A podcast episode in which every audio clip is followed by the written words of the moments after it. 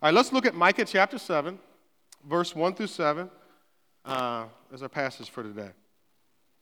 Micah chapter 7, verse 1 through 7. Also, um, we are having our, our heating and air conditioning replaced currently, so if it's a little bit warm in here, that's the reason. It's, it's going to happen here soon. So um, just be patient with us on that. Uh, Micah chapter 7, verse 1. How sad for me, for I am like one who, when the summer fruit has been gathered, after the gleaning of the grape harvest, finds no grape cluster to eat, no early fig which I crave. Faithful people have vanished from the land. There is no one upright among the people. All of them wait in ambush to shed blood. They hunt each other with a net. Both hands are good at accomplishing evil. The official and the judge demand a bribe. When the powerful man communicates his evil desire, they plot it together. The best of them is like a briar. The most upright is worse than a hedge of thorns. The day of your watchman, the day of your punishment is coming. At this time, their panic is here. Do not rely on a friend. Don't trust in a close companion. Seal your mouth from the woman who lies in your arms. Surely a son considers his father a fool. A daughter opposes her mother, and a daughter in law is against her mother in law. A man's enemies are the men of his own household. But I will look to the Lord. I will wait for the God of my salvation. My God will hear me. This is the word of the Lord. Let's pray.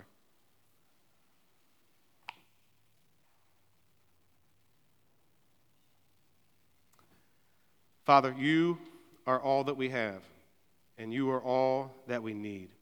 We just sang that, Lord. And we look to you this morning. We look to you as Micah did, as the God of our salvation. Lord, that you are our only hope in this life. You are our only hope in our death. We thank you for the fact that Jesus is risen today.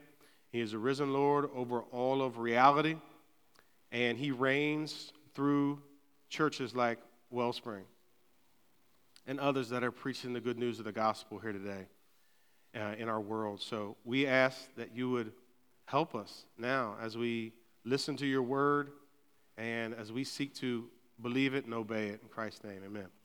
So, uh, if you are uh, new with us this morning, we have been uh, in a teaching series called Future Now. Uh, we've been looking at the book of Micah in the Bible. Uh, Micah is in the first part of the Bible, which is called the Old Testament. And Micah was a prophet, as he spoke the words of God uh, to, to the people of God. Now, a lot of times in the church, the way that people think about prophecy or the way that it's talked about is merely predictive, meaning that the prophets were looking into the future and predicting things, right?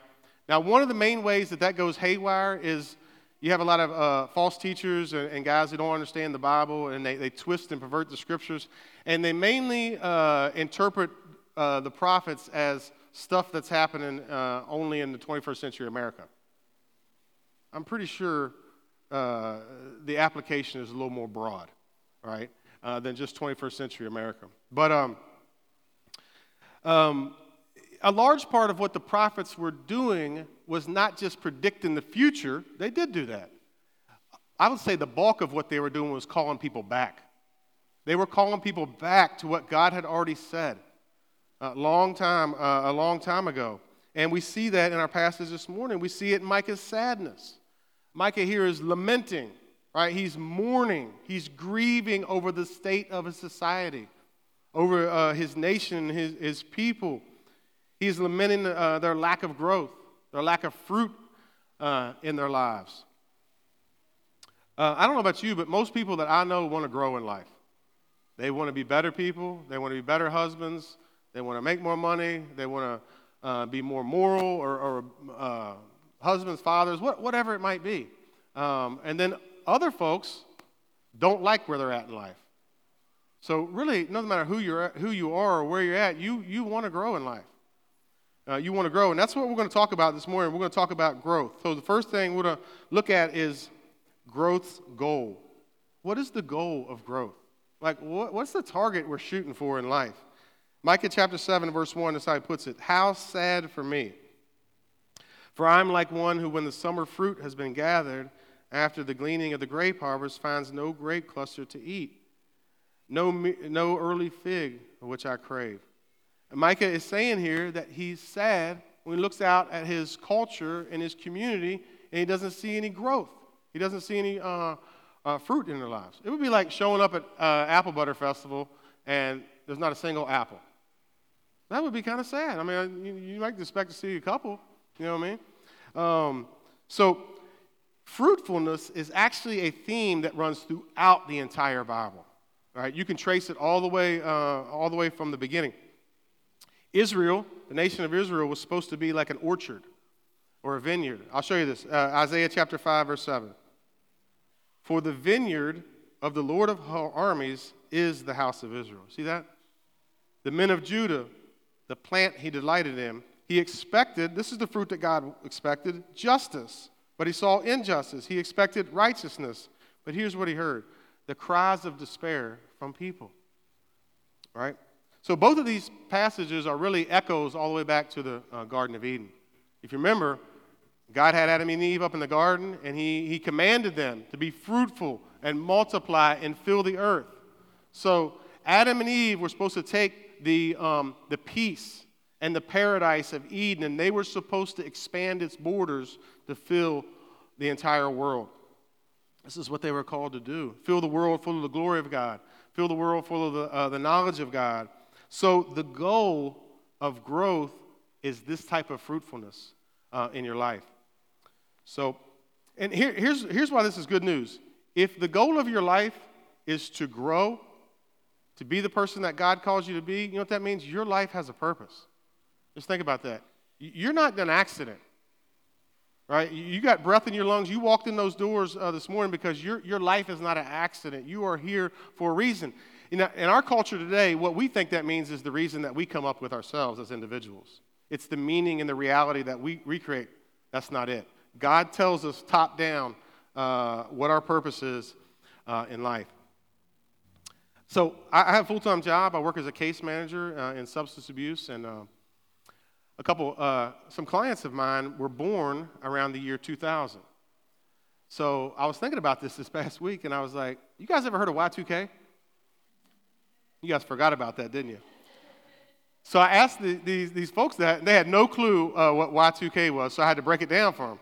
And in case you don't know, um, uh, people were, it stands for the year 2000, and people were freaked out because the computer systems only um, had two digits uh, rather than the four. So when uh, 99 was getting ready to change over to 2000, nobody knew what was going to happen. Right? Everybody thought the world was going to come to end. People were buying shotguns and you know, they were prepping uh, for the zombie apocalypse and everything. Um, and I remember, do you remember what you were doing? New Year's Eve, 1999?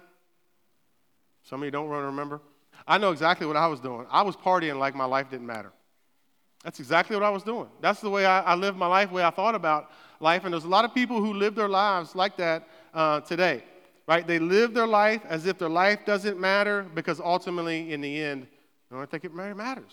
It makes a big difference if you think that you're here for a purpose, like God has you here for a, a reason. That type of mentality of, of, of, thinking that your life doesn't have a purpose and meaning leads to fruitlessness. Right? And this is the type of thing that Micah is lamenting here. Um, my, we celebrated my wife's birthday this past week, and we bought her an ice cream maker. All right, That's the gift that keeps on giving. Give it to your wife, she makes the ice cream, and it, you get a return on investment. Right? So, um, and it came with instructions. It, it came with instructions, told us how to use the thing. Here's the good news the Bible tells you what your purpose is, what you are to do, who you are as a human being. Right? You know, apples, apple trees, what do they make? Apples. I know, this is not rocket science, right? Yeah, that's what they do. That is their purpose. You are a human being created in God's image with a purpose, and that is to glorify Him. That is the target, to honor Him uh, with your life. I, w- I want to show you this Romans chapter 11, verse 36. Romans, Romans, Paul is just laying out who's Jesus and why did He come into the world and what did He do for us, right? And at the end of that, when he starts getting into the nitty gritty practical details, this is what he says For from Him, God, and through him and to him are all things. To him be glory forever and ever. Amen. See that? All right, that pretty much sums up everything.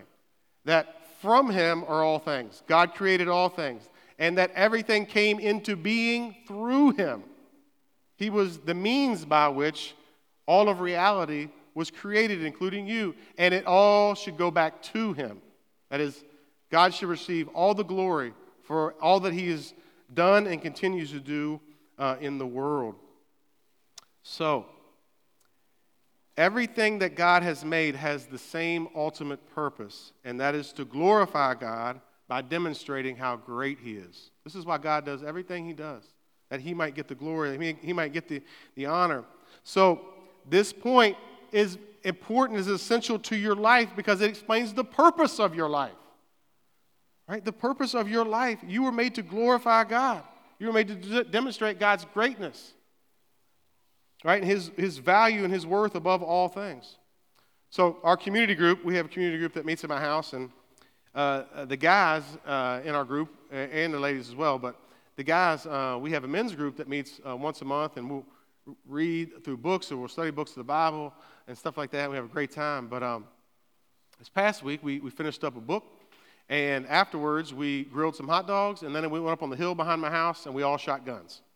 All right, it was a great time. We had, we had a blast, no pun intended. But uh, we, yeah, everybody had their guns, and they were so excited about their guns that they wanted to share it with everyone else, right? Hey, try this out, right? Hey, try this gun, right? And, uh, and, and, the reason is because they, they're excited about their, their, their, their gun, right? This is, this, is, this is the same with God. God did not create the world because he was needy and lonely and deficient. God is excited about God. Right? There, is there anything greater that God could give you than himself? If God is the greatest thing, just think about it. If he's the best, what beyond himself could he give you? So God created the world to share himself with you, that you might know him, right? That you might taste and see that he is good and find your ultimate happiness meaning, satisfaction, and purpose in Him. So that is the goal. Next, we'll look at uh, gross disappearance. Look at verse 2. Faithful people have vanished from the land. There is no one upright among the people. All of them wait in ambush to shed blood. They hunt each other with a net. And Micah is uh, saying here that uh, faithful people have vanished from the land. It's a famine uh, in the land uh, of faithfulness.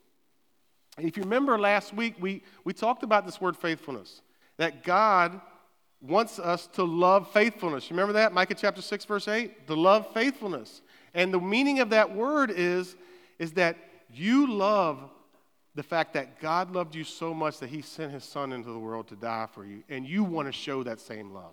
That's what it means to love faithfulness. You're thankful for how God has loved you, and you want to demonstrate that type of love to other people uh, in your life.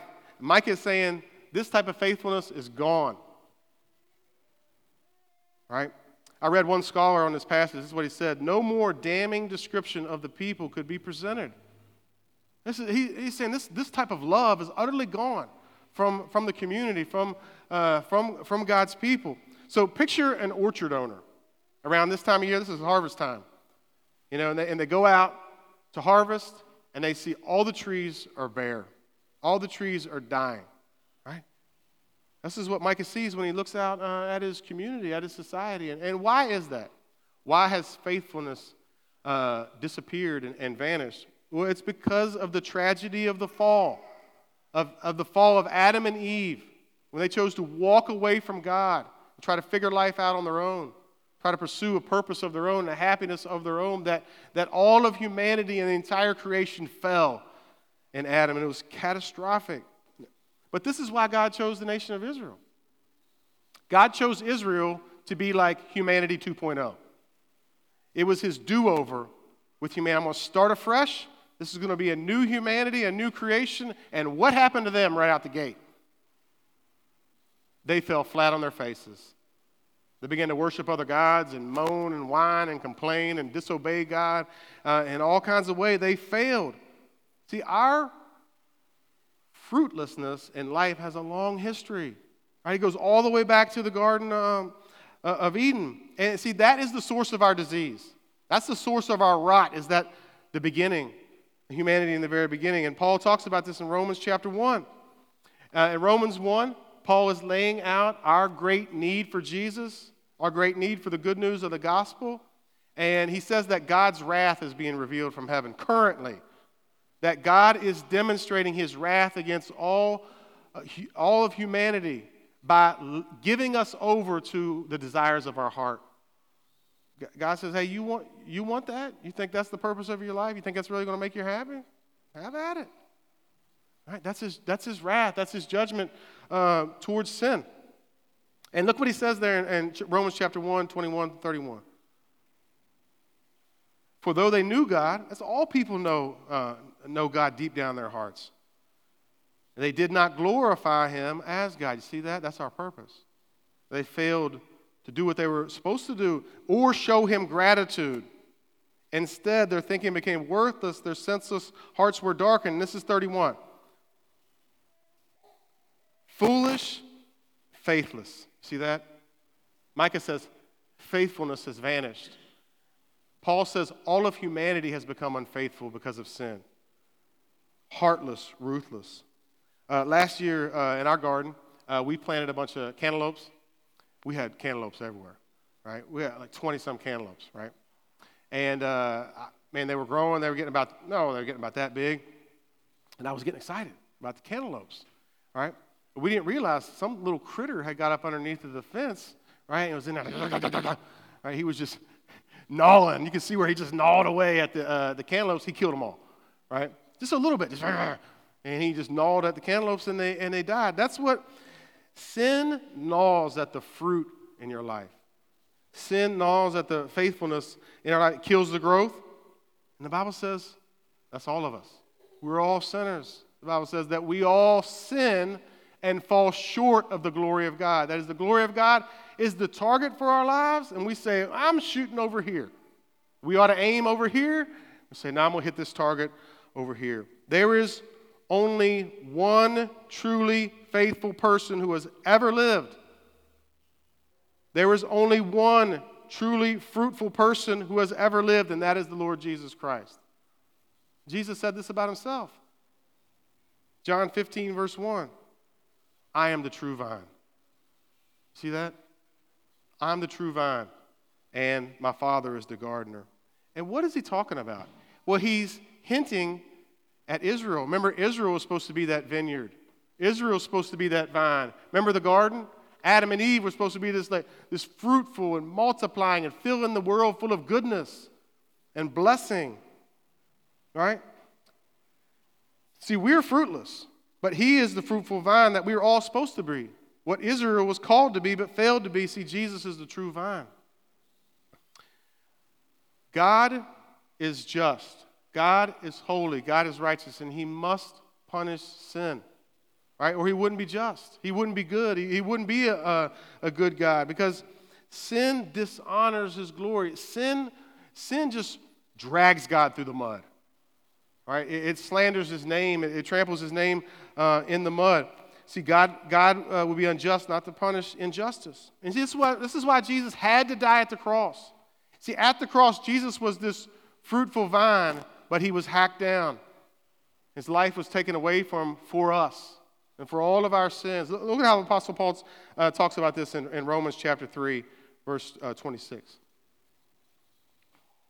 The cross is what he's talking about. Jesus, it, God did it to show his righteousness at the present time. Look at this two things God did. He might be just and the justifier of the one who has faith in Jesus. See, at the cross, God showed how holy righteous, and just He is by punishing all of our sins in the Lord Jesus Christ. That's why He died on the cross. Jesus bore the wrath of God, the judgment of God, the justice of God for all of our fruitlessness. But at the same time, those who have faith in Jesus receive from Him all of His fruitfulness, all of His faithfulness, all of His goodness. So a great exchange took place at the cross where Christ got what you deserved and you get from him what you don't deserve.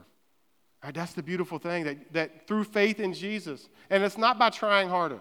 You, you don't get right with God by trying to be a moral person or trying to be an upright person, right? Or, or trying to be good, trying to be more fruitful in your life. No, you get, You, you get right with God by faith in Jesus, by believing the gospel, the good news of what He's done for you in Christ. And when you come to receive that good news, because it's offered for free, you become grafted onto Jesus like a vine. All right? When you, when you graft some branches for, from a tree onto another tree, they'll produce fruit, hopefully. Right? I have a picture of this, just so we can see. Right? This branch right here with all the life in it, that's Jesus. This is us over here. God, in His grace and mercy, unites us to His Son, the Lord Jesus, who is the true vine, so that we can actually be the people that God called us to be, so that we can produce the fruit uh, that He wants us to. So, listen to what Jesus says about this in John 15, 7 and 8. If you remain in me, and my words remain in you, Ask whatever you want, and it will be done for you. My Father is glorified by this. Here it is that you produce much fruit and prove to be my disciples. So, how does Jesus say all this happens? How we uh, bear fruit in our lives? Well, we belong to Jesus. We stay connected to Jesus. We continue to trust the words of Jesus. We pray to God our Father through Jesus. All right? This is how we grow. And when we do that, this is, this, uh, we glorify God and we, we honor Him and we prove to be uh, His disciples. So, right, that's how we, that's how we, uh, we grow and we glorify God. Right? So, Micah goes on. We'll talk about gross area next. Micah goes on to list all kinds of specific areas of life where we ought to grow. Um, it's like, it's like our garden. I'm sure, like yours, you have um, different sections, right? You got your tomatoes in one place. Right? You got your cucumbers and your zucchini, maybe you got your herbs, you got some berries, strawberries, but you, you don't have it all just thrown together, right? So Micah lists several different areas where we uh, ought to be bearing fruits. Look at, look at verse 7, uh, chapter 7, verse 2. Faithful people have vanished from the land, and there is no one upright uh, among the people. So Micah says, all right, we ought to be faithful people. Another way to think about the word faithful is um, those who have covenanted together uh, with the Lord, right? Uh, so the covenant uh, community. God, uh, I'm going to explain this. God is a faithful covenant keeping God. So when you look at the story of the Bible, right, covenants show up at almost every important part. God made a covenant with Noah. God made a covenant uh, with Abraham and with the people of Israel and with David, and the new covenant was fulfilled in Christ. Those are promises that God made um, with his people. So, in all of those instances, God is promising to do for us what we cannot do in and of ourselves. A covenant involves four things. You guys ready for this? Still with me? Okay. All right. Number one, a covenant involves a public promise. And two, it forms an intimate relationship and it involves ongoing obligations. And number four, it's sealed with a special sign. So think about a wedding ceremony. Right? Wedding ceremony, people get up, they make a public promise that forms an intimate relationship. We make obligations to one another till death do us part, and it is sealed with a sign, right? Sign of a, uh, of a ring. A covenant is a promise of future love. So when God entered into a covenant with us in his Son, the Lord Jesus Christ, he was promising to love us despite all of our unfaithfulness, despite all of our sin. And God has committed himself um, to us. And the church of the Lord Jesus Christ is a covenant community. This is what the church is. See, here at, at Wellspring, right, we promise to be faithful to one another and to love one another as Jesus Christ has loved us. This is the basis for our relationships in the church. This is, this is what every church ought to be about. Right? This means that we are obligated to one another because that's what, that's what a covenant is. Right? A covenant is a promise, but it's also, it, it forms relationships that have ongoing obligations. So as a Christian, I'm not just living my Christian life on an island as an individual by myself, but no, I'm obligated to you. That means what I do affects you. Right? That ought to, ought to promise to you and be faithful to you and, and, and not give up on you, continue uh, being patient with you, and, and, the, and the same goes for me too. So the church of the Lord Jesus is one of the main areas where our lives get fertilized and we bear fruit. So it's, it's as we begin to get to know people and build relationships, right? And obligate ourselves to one another and love and serve one another and commit, our, commit ourselves to a specific uh, church that we begin to bear fruit. I'll show you this. Colossians chapter 1. Colossians chapter 1, Paul is writing to this church and he's talking about, he's thanking God for them. Thanking God that uh, the good news of Jesus came to this guy, uh, one of Paul's uh, friends, Epaphras, came to this town of Colossae. He shared the good news. People believed it and they be, became a church. And he says, Look what happened. He's talking about the gospel here. This message of good news came to you.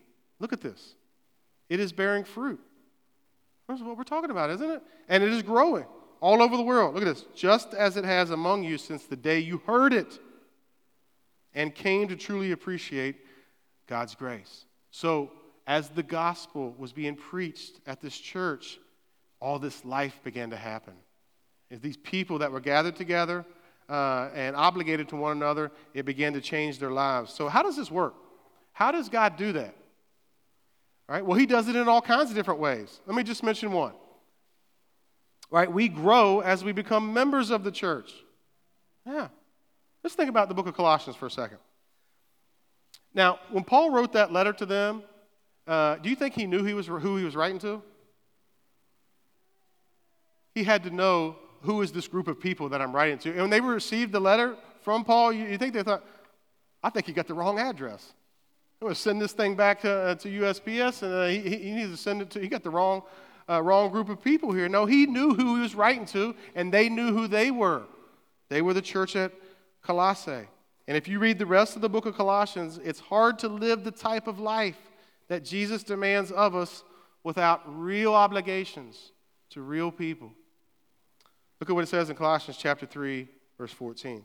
Above all, put on love, which is the perfect bond of unity. Right? How can you do that without knowing who to do that with? Right? This is, this is church membership. Membership is picking a local church and commit yourself to the people to love them, right? And to be faithful to them and serve them, care for them. All right, this is what unites us together. Membership is a challenge to be faithful to Jesus, but also a challenge to be faithful to some real people. Right? That's, that's what it is. Good news is here in November, we'll, we'll have a membership uh, class, uh, and uh, we'd love for you to sign up and, and participate in that. And this type of love and faithfulness that, uh, that uh, Micah is talking about here, it ought to spread out. Starts here, but it goes out there, right? It ought to spread out into the community. Look what he says in verse uh, 3. Both hands are, are good at accomplishing evil. The official and the judge demand a bribe. When the powerful man communicates his evil desire, they plot together. So, Micah is obviously talking about uh, this is not the, this is what it ought not to be this way, right? He said these people were ambidextrous. See that? They were good with their left hand, and they were good with their right hand, but at doing what was wrong, at doing um, evil uh, in the community. He mentions specific people, doesn't he? Officials, judges, powerful men.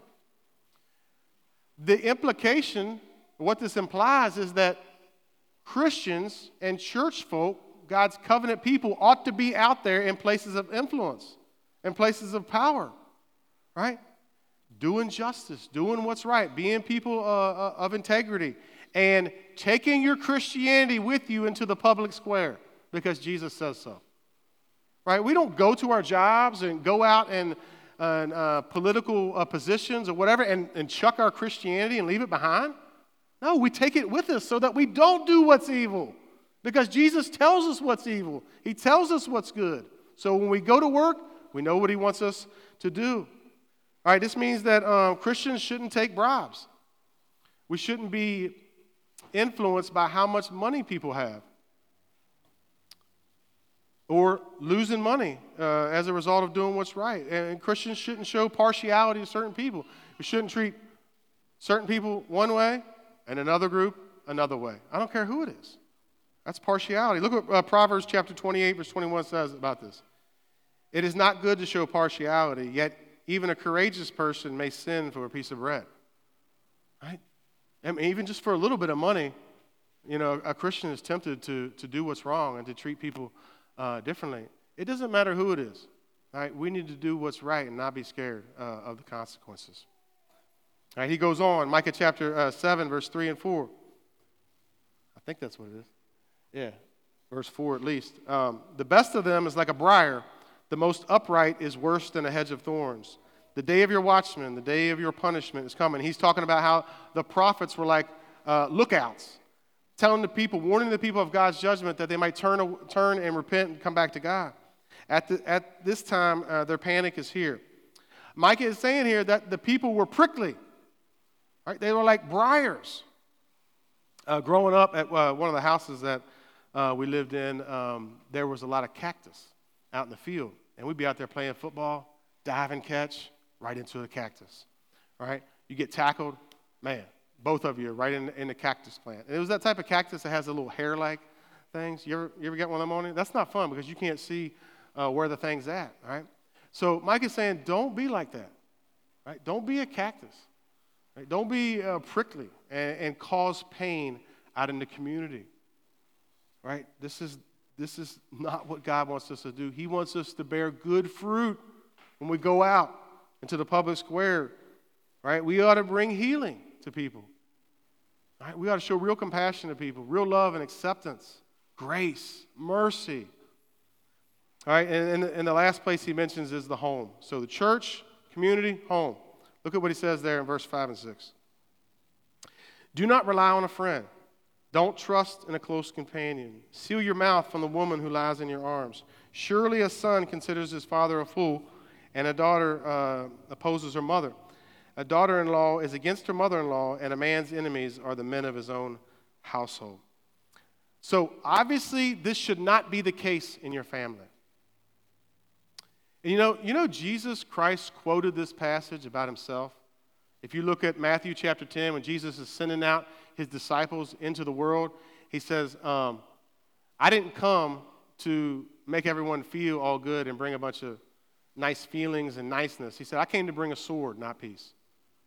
Jesus Christ is the most polarizing person who ever lived in the history of the world. He is a dividing line, right? And, and it makes sense why, right? Because Yet Jesus is here with us at church, but he also follows you home to your house and he tells you how things should be run in your house. He says, Hey, what you're doing there, I like that. Over here, we got to stop this. This over here is wrong.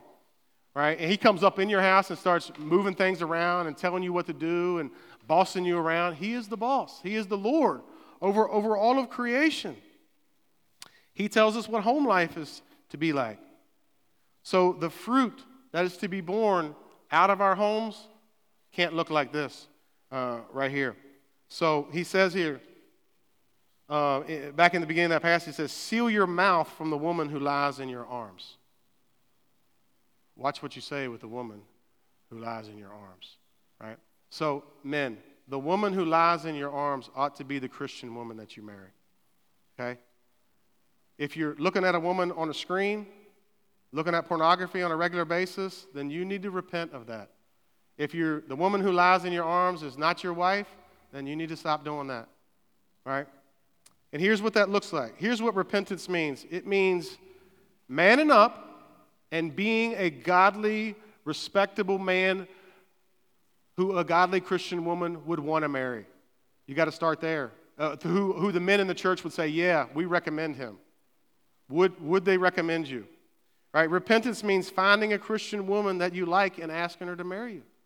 Doing whatever you got to do to find her. That's what it means. This also means that Christian ladies don't settle for uh, uh, Christian ladies don't settle for men who aren't godly Christians. That's going to be a train wreck. I guarantee it. Right? You, you, you, you don't settle. Right? Find a guy who's serious about following Jesus. Right? And he says here, seal your, seal your mouth from the woman who lies in your arm, arms, right? This is a picture of distrust and dishonesty. It ought not be the case in our marriages, in our homes, right?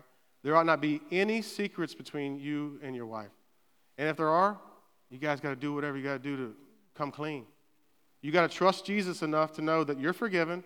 Trust Jesus enough to know that your wife, your wife or your husband's going to have to trust Jesus with this thing. Right? You got to come clean. Right? Because that's going to constantly, that's going to continually defile your uh, marriage. And you ought to be able to talk about everything in your marriage. To talk, we to talk about everything. Yeah. Right? Not, not hiding anything. This also means that we need to be faithful to our marriage vows when we feel like it and when we don't. Yeah, absolutely. Because there's going to be times when you feel like it. But there's also going to be times where it's really hard to love one another and to stay together right? This also means keeping your word and your promises uh, to one another. A man's household ought to be a place that bears much fruit. See, when kids are growing up, especially the little ones from like one to five, they got to be taught that Jesus is Lord over the home. Draw it out, draw pictures, whatever you got to do. Jesus is the boss. That's what I used to say. Jesus is daddy's boss, right? But everyone else is up under dad. I, am the boss. I'm, I'm, I'm responsible to lead my family uh, well, right? That's, that's, that's the way it is. Got, we got to teach um, the kids that dad is under Jesus, but they are under the authority of dad, and children ought to respect and obey mom and dad. And when they don't obey mom, they disobey dad too and Jesus. This is fruitfulness and growth. And growth. Look at uh, what Paul, how Paul says this in Ephesians chapter 6, verse 1 and 4. You guys still good? All right. Uh, children, Paul was writing it to the church and he speaks to the kids. Children, obey your parents in the Lord because this is right. And then he quotes from the Ten Commandments Honor your father and mother, which is the first commandment with a promise, so that it may go well with you and that you may have a long life. Fathers, don't stir up anger in your children, but bring them up in the training and instruction uh, of the Lord. So for kids, this means, for kids and parents, you need to know this that whining, complaining, hesitating, back talking are unacceptable in Jesus' kingdom. And we have to teach the kids this, right? Uh, this means that fathers, fathers need to be serious men. I don't mean serious with, you know, your demeanor all the time. I mean a serious Christian with some weight in your life, some gravity. Like, like it means something to you right? That it affects your life. You, your kids ought to respect you and know that dad loves Jesus above everything else. Absolutely, right? Fathers need to apologize all the time to the kids because we're sinners and we blow it. Right? They need to hear, Dad screwed up. You know, please forgive me. You know, I do, I do that all the time with my kids. If I sin, they need to hear me uh, apologize to them. Fathers need to develop wisdom so that they will be considered wise. Because this passage says a son considers his father a fool. That ought not be the case. A lot of times, kids think dad's a fool because dad is a fool. Right? Dad needs to, dad needs to grow up, be a man, right? Be respectable. We need wisdom to be wise and to lead our families into these things and not be foolish. And here's the deal we can't do any of this without Jesus. Right, we can't do any of this without Jesus. We need the vine to bear the fruit. That's why Micah ends, the, ends this passage the way he does. He starts out with crying out and lamenting over his society and over his community and over his church, but he ends uh, with a prayer of hope, statement of hope. I will look to the Lord. I will wait for the God of my salvation. My God will hear me. I love that. Right? We need to never stop looking to Jesus. Right? How can we be good Christians without Jesus? Right? How can we how can we do our job the way we're supposed to do out in the community without Jesus? Right? How can we how can we be good moms and dads and kids up in the home without Jesus? Right? We need him for everything. Right? Maybe maybe you've had a hard time with some of these things. Maybe you hear some of the things and you're like, there's no way I can do that. You're right. We can't no way I can, I can, I can, I can, I can go and find a, a Christian woman to marry or, or, or, whatever, be a person of integrity. Right? Look at Micah, look at Micah says here, my God will hear me. He hears us. He hears our prayers. That's what we want to do now. We want to look to him. Right? We want to seek him